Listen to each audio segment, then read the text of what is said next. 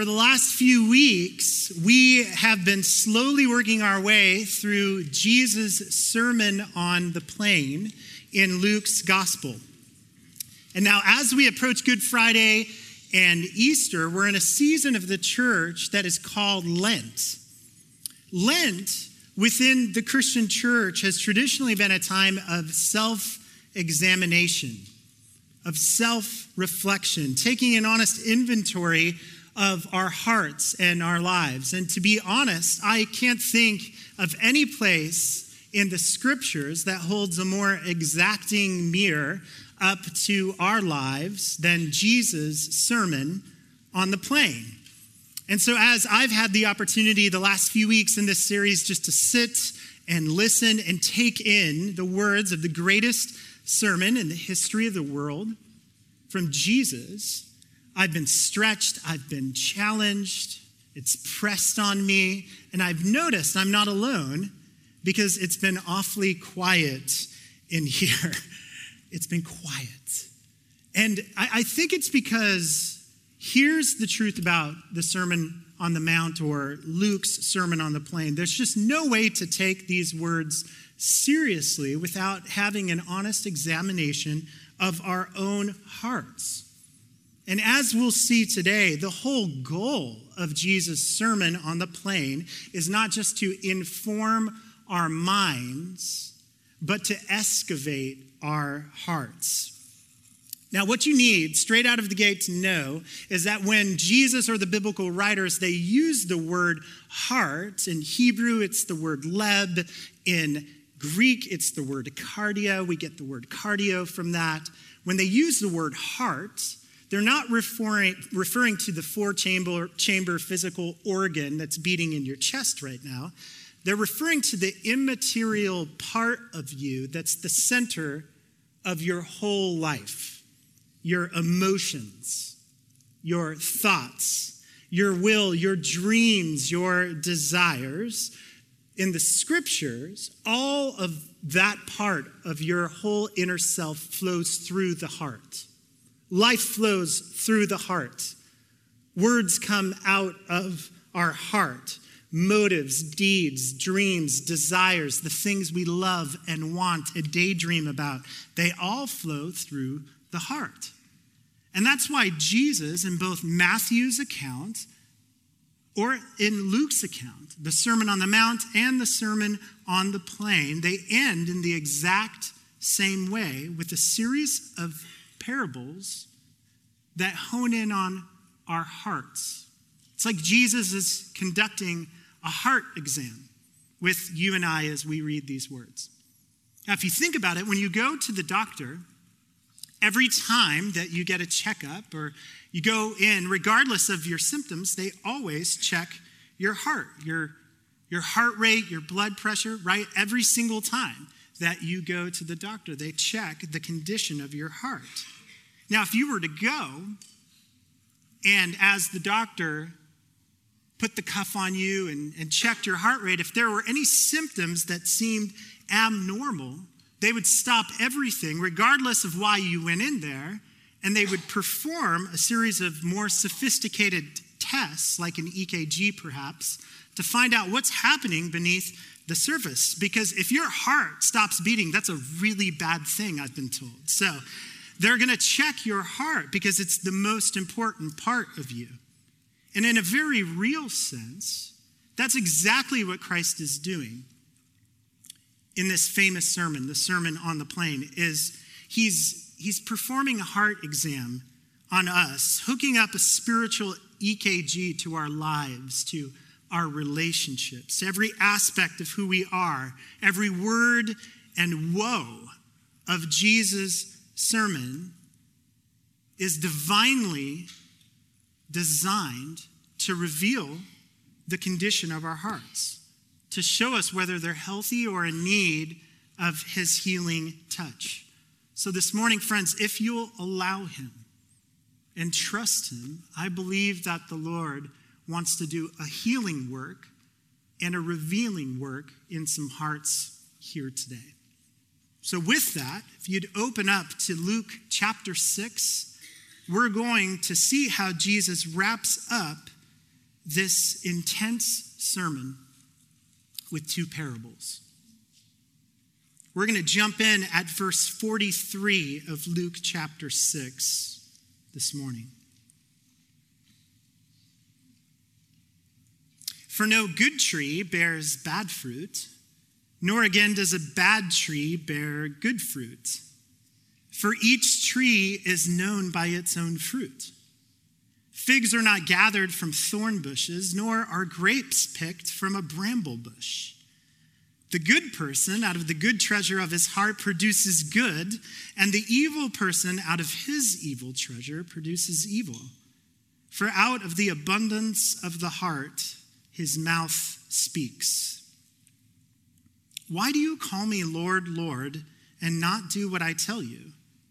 Everyone who comes to me and hears my words and does them, I will show you what he is like. He is like a man building a house who dug deep and laid the foundation on the rock. When a flood arose, the stream broke against that house and could not shake it because it had been well built. But the one who hears and does not do them is like a man who built a house on the ground without a foundation. When the stream broke against it, immediately it fell, and the ruin of that house was great. This is God's word. Today, as we come to the conclusion of Jesus' Sermon on the Plain, we're going to be presented with two parables. In one, Jesus is going to walk us through an orchard and show us two fruit trees. And the other, he's going to take us to a construction site and show us two house builders, two building projects. In each of these two parables, as we just saw, Jesus, the master teacher, is going to set two seemingly similar things side by side two fruit trees, two houses, two builders. And as we'll see, each of these parable pairs function like a spiritual EKG. They probe deep beneath the surface of our lives, and they reveal two critical things if you're taking notes this morning on Jesus' sermon. Here's what it's going to show us the condition of our hearts and the foundation of our hearts. Jesus is going to reveal the true condition of our hearts, whether our hearts are healthy or sick, good or bad, and in need of a healing touch. But he's also going to get to the very core foundation of our hearts, what our hearts believe and treasure and trust in as well. Let's start this morning where Jesus began with a parable set in an orchard that is going to reveal something critical about the condition of our hearts. Back in verses 43 and 44, Jesus says, For no good tree bears bad fruit, nor again does a bad tree bear good fruit. For each tree is known by its own fruit. Now, what's intriguing about the parable that Jesus begins with here is on the surface, it's hard to discern between these two trees. They look very similar at first glance. In fact, it does not say here in the text that there's two trees a tree with fruit and a tree that's barren and without fruit, that wouldn't take much discernment and, at all to decide between those two trees, which is good and which is unhealthy and not good. In fact, if you or I were to walk through an orchard in June, there'd be a bunch of trees that would have leaves and fruit on them. And if you and I saw right next to these healthy trees, one with no leaves and it was shriveled and rotten rotten fruit was just littered around the ground. It wouldn't take a rocket scientist to know which tree is healthy and good and which tree is rotten and dead. But notice that's not what jesus does here in the parable. He puts two trees side by side that are both bearing fruit. In verse 44 christ tells us for each tree is known by its own fruit. Both are fruit bearing trees, both have fruit on the branches. So you have to look closely at the fruit in Christ's parable to understand what's happening on a root level, whether the tree is good and healthy or sick and diseased and bad.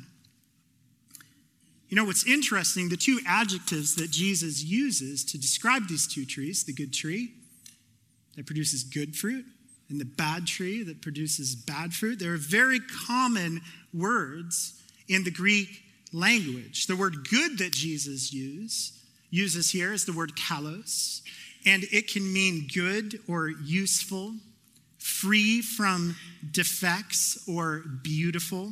When you go to Trader Joe's and you get to the avocados, you're looking for kalos avocados. And so this is what I see my wife do. She's a fruit inspector. She takes her fruit very seriously. And so she goes through and she's trying to find the kalos fruit, the fruit that's most beautiful, and leave all the bad fruit for everyone else. And that's what you do too.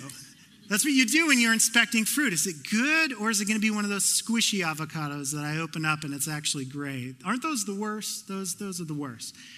So the word that Jesus uses for the other kind of fruit, it's interesting. There's kalos fruit, good fruit, useful, beautiful, delicious. But there's bad fruit, and that's sapros fruit. You don't want sapros fruit. You don't want a sapros avocado. The word sapros in Greek, it literally means decayed or rotten to the core, putrid, or it can even mean poisoned in the Greek language. So, according to Jesus, the gravity of this parable, as he's trying to say, is some people's lives produce kalos fruit, good fruit that is nourishing, it's beautiful, it's useful. But other lives produce sapros fruit, fruit that's rotten and can make you sick or other people sick. And Jesus' point is to bring us to a point of self examination. And what he's saying is if you really want to know how your heart is behaving, the condition of your heart, all you have to do is take an honest look at the fruit that your life is producing. Now, before we get much further into Jesus' parable, I think it's really critically important to clear up what Christ is not saying in this fruit parable. You see, I think there's a subtle temptation, especially for those that have grown up around the church or in the church, to mistakenly think that Jesus' parable in the fruit orchard is actually a morality message.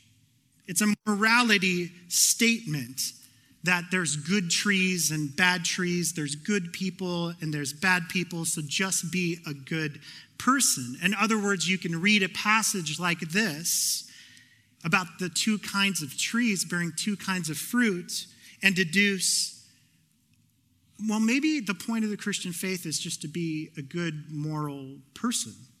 Inwardly, you might wonder have I done enough good things to be the good tree in Jesus' parable? Have I done enough good behavior and avoided enough bad behavior to be a good tree, or am I a bad tree? Am I a bad tree? However, the problem with reading Jesus' parable this way is that no matter how hard you try to be a good, upstanding, moral person, you'll never really know if you produced enough good fruit to be a good tree. Which will inevitably lead that reading of Jesus' Sermon on the Mount, of this parable, of any page in the New Testament, that interpretation will lead you down the same poisonous path that the Pharisees and religious leaders subscribed to, that at every turn Jesus was warning his disciples don't buy into their fruit, don't live like them. In fact, look at one point in a parallel passage, if you turn to the left to Matthew's gospel, to not the Sermon on the Plain, but the Sermon on the Mount, another sermon where Jesus is going to use this same illustration in Matthew 7 15. Look at how Jesus warns his disciples about the condition of the religious leaders' hearts. In Matthew 7:15, Christ says, "Beware of false prophets who come to you in sheep's clothing, but inwardly are ravenous wolves. You will recognize them by their fruits. Are grapes gather, gathered from thorn bushes or figs from thistles? So, every healthy tree bears good fruit." But the diseased tree bears bad fruit. A healthy tree cannot bear bad fruit, nor a diseased tree bear good fruit. There you have it right there. Christ is, is getting down to the heart of his message, and what he's doing is he's showing us through this warning here that he has not come to actually give us a list of rules and moral commands that we can obey so that we can be good people. According to Jesus, if you were read, to read the Sermon on the Mount and deduce that the point of the Sermon on the Mount is to walk away and be a, a better person, a moral good person, that would be like tying bunches of grapes to a thorn bush. That's exactly the illustration that Christ uses. He uses it in Matthew 7. Turn back to Luke 6 and look at Christ's words. Right after talking about a good tree and a bad tree, look at what Christ says. He uses this illustration and he says, For figs are not gathered from thorn bushes, nor are grapes picked from a bramble bush. What is Christ doing here? You see, the whole crux of the Sermon on the Mount is that Christ did not come to simply offer us a, a, list of, of moral rules to obey so that you and I can be nice, fruitful, productive people.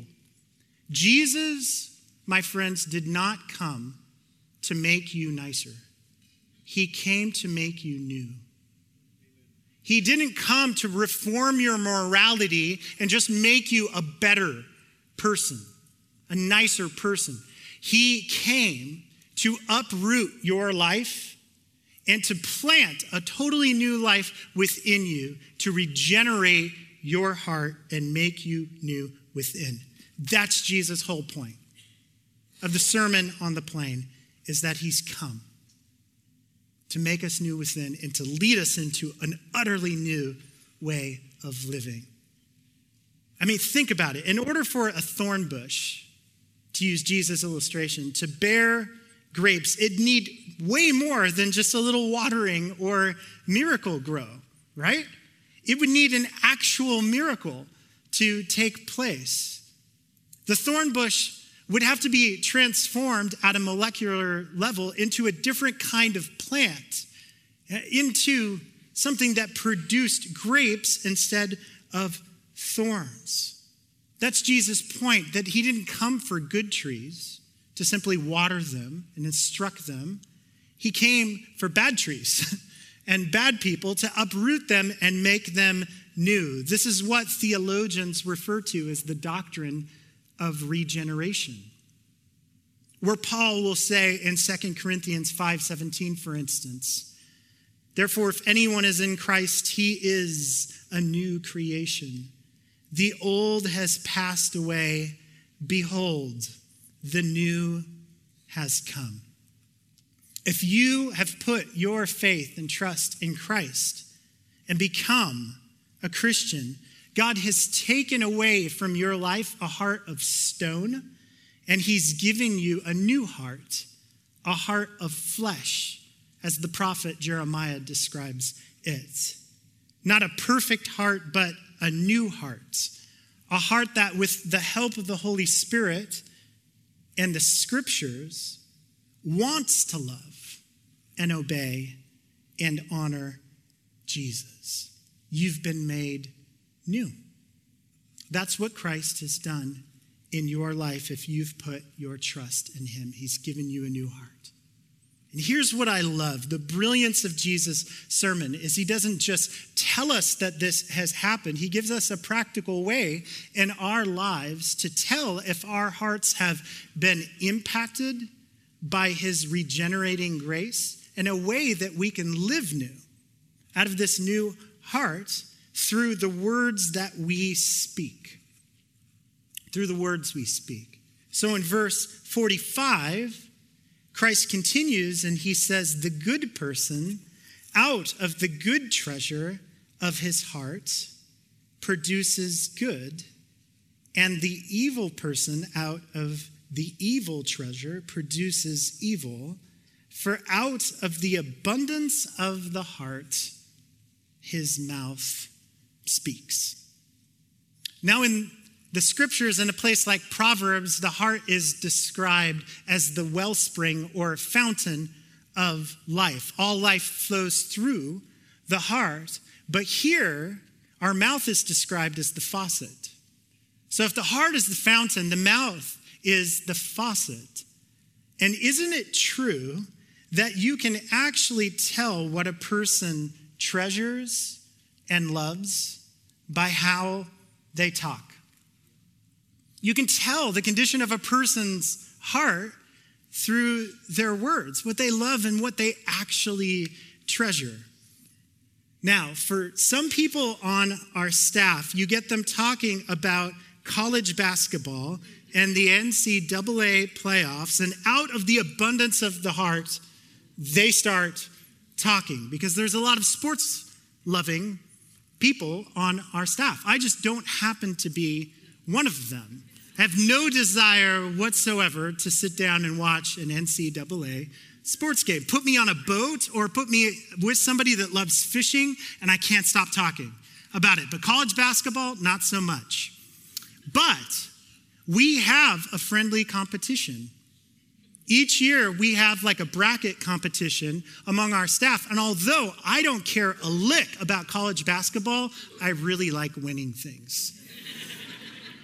That's what you need to know. I'm Canadian and I may look kind. Inwardly, like board games and things, I'm actually really, really competitive. And so um, I like winning things. And my bracket destroyed Pastor Eric's bracket.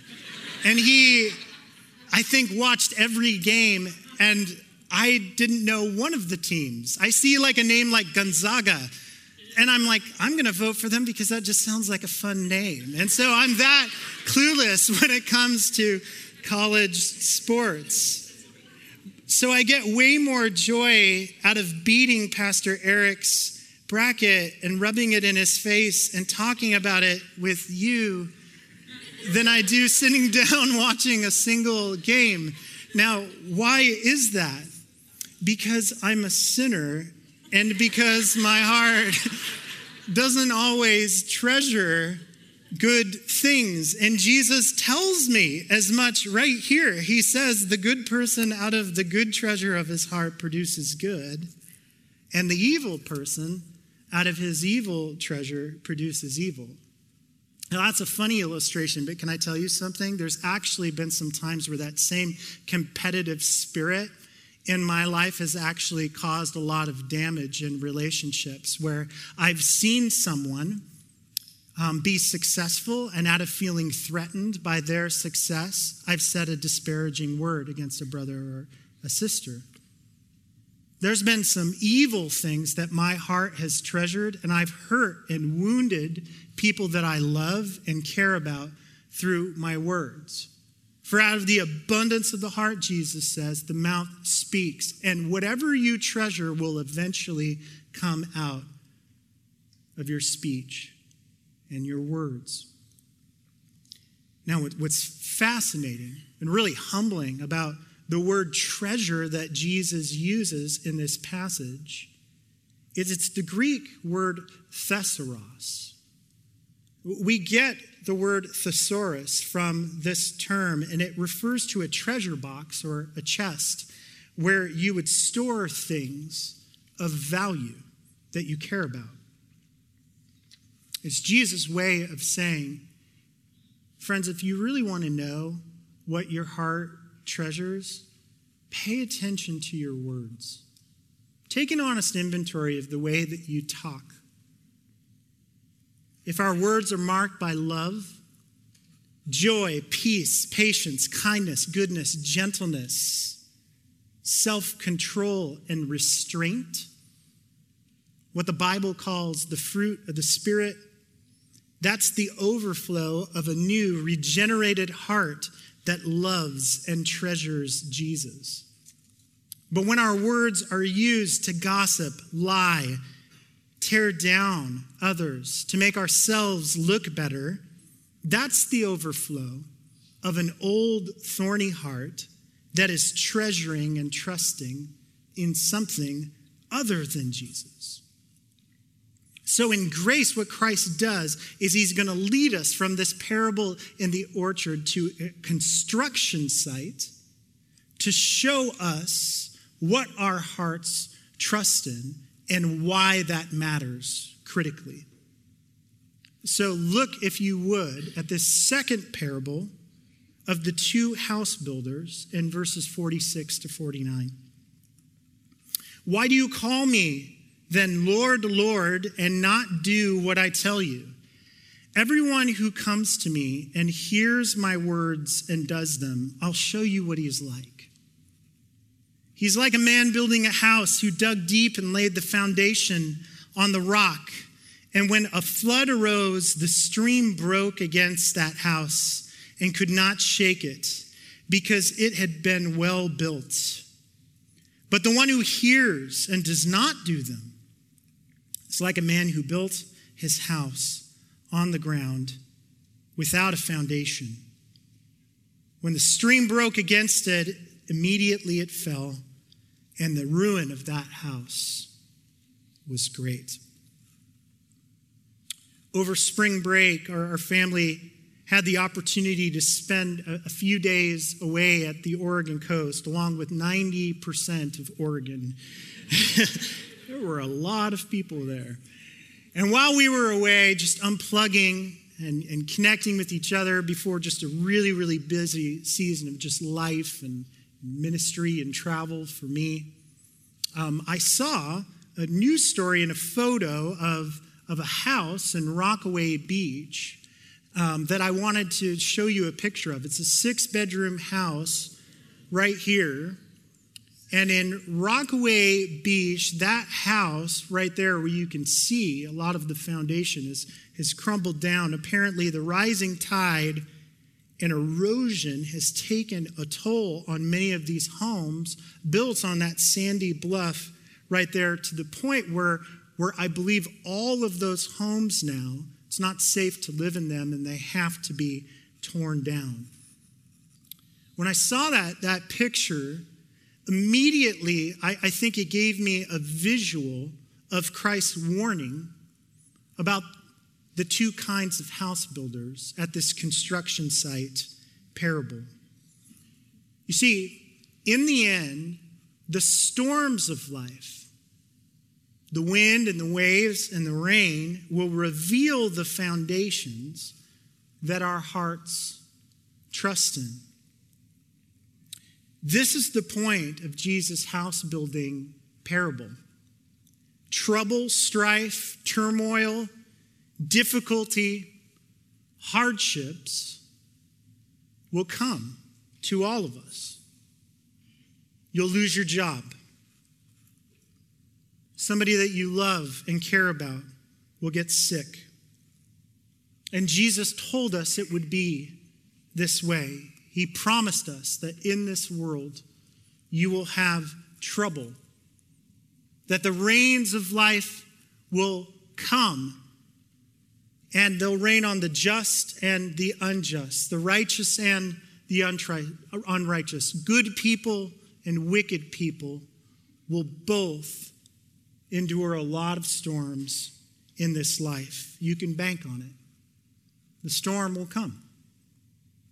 Sure, maybe not today or tomorrow, but one day the stream will break and the storms will come. And the only thing left standing in your life will be the things built on a firm foundation. Now, as a pastor, I have the responsibility and sometimes the crushing burden of walking alongside people when they're just in the midst of the storm and the rains and the waves. And this just happened to be one of those weeks. It was like storm after storm, just kept coming and impacting people I love. Many of you know Ellie Hotsey, Chris Hotsey, who cooks the meals Sunday night. Here this week was a rough week. It was a storm week for the Hotseys. As Ellie's been battling cancer, her body is just losing that battle right now. And so they had to go back to the hospital. You can pray for Ellie Hotsey. You can pray for Chris Hotsey. Friday morning, as I do every Friday morning, I woke up and a group of men that I've met with that I love. For nine years, we've met together. A friend of mine, Lance, we were opening the scriptures in Matthew's gospel. Later that day, Lance got a call from his wife, Chloe, and they were on their way to the hospital. Their six month old son, Bo, was just diagnosed with leukemia. They immediately had to put a PICC line in Bo and administer chemotherapy. I have a picture of, of the family right there. That's little Bo right there. Lance called me, called Pastor Colin in tears, and we're going to be going to the hospital to dedicate his son saying that they have about a four to five month journey where their son's going to live in the hospital and be connected to a PICC line. The storms of life come. Sometimes on really, really good, good people. Good people. And Jesus, in love, he ends his sermon with a warning.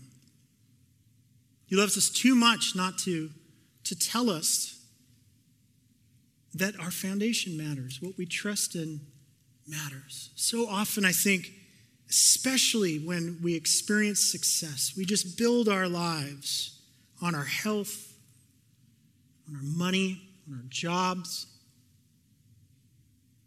You know, in the end, they're all just sandy bluffs on Rockaway Beach, just, just one storm away from just falling down.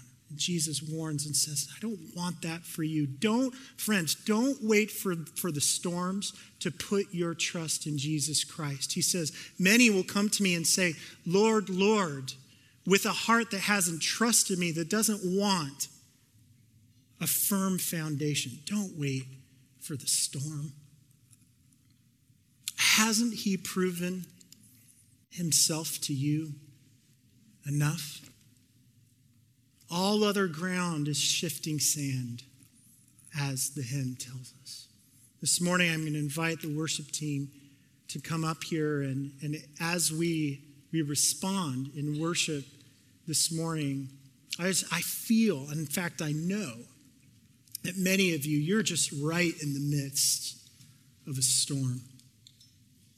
I believe today might be the day for you to put your trust in Christ?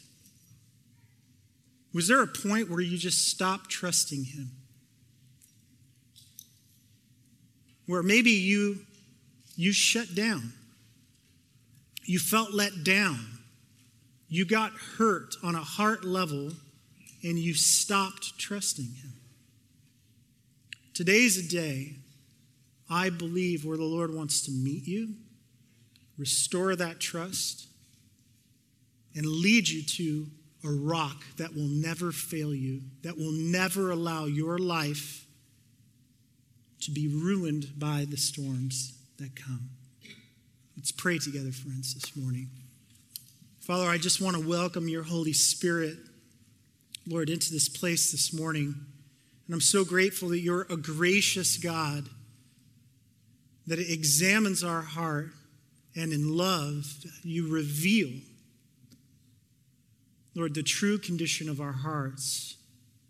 This morning, Lord, how we need your Son Jesus to be the rock of our salvation, to be the firm ground under our feet, Lord. Lord, I, I thank you so much for the work of new life that you have begun in hearts here. If there are any that have not called upon your Son's name and trusted him to be their rock, to be, Lord, their Lord and Savior, I pray by your Spirit that this day would be marked as a day of trust, as a day of salvation. Father, we praise you. The lengths that you have gone to love us and care for us, to make us new within. You are a patient, merciful God, and we praise you for that. And all of God's people said, Amen. Amen.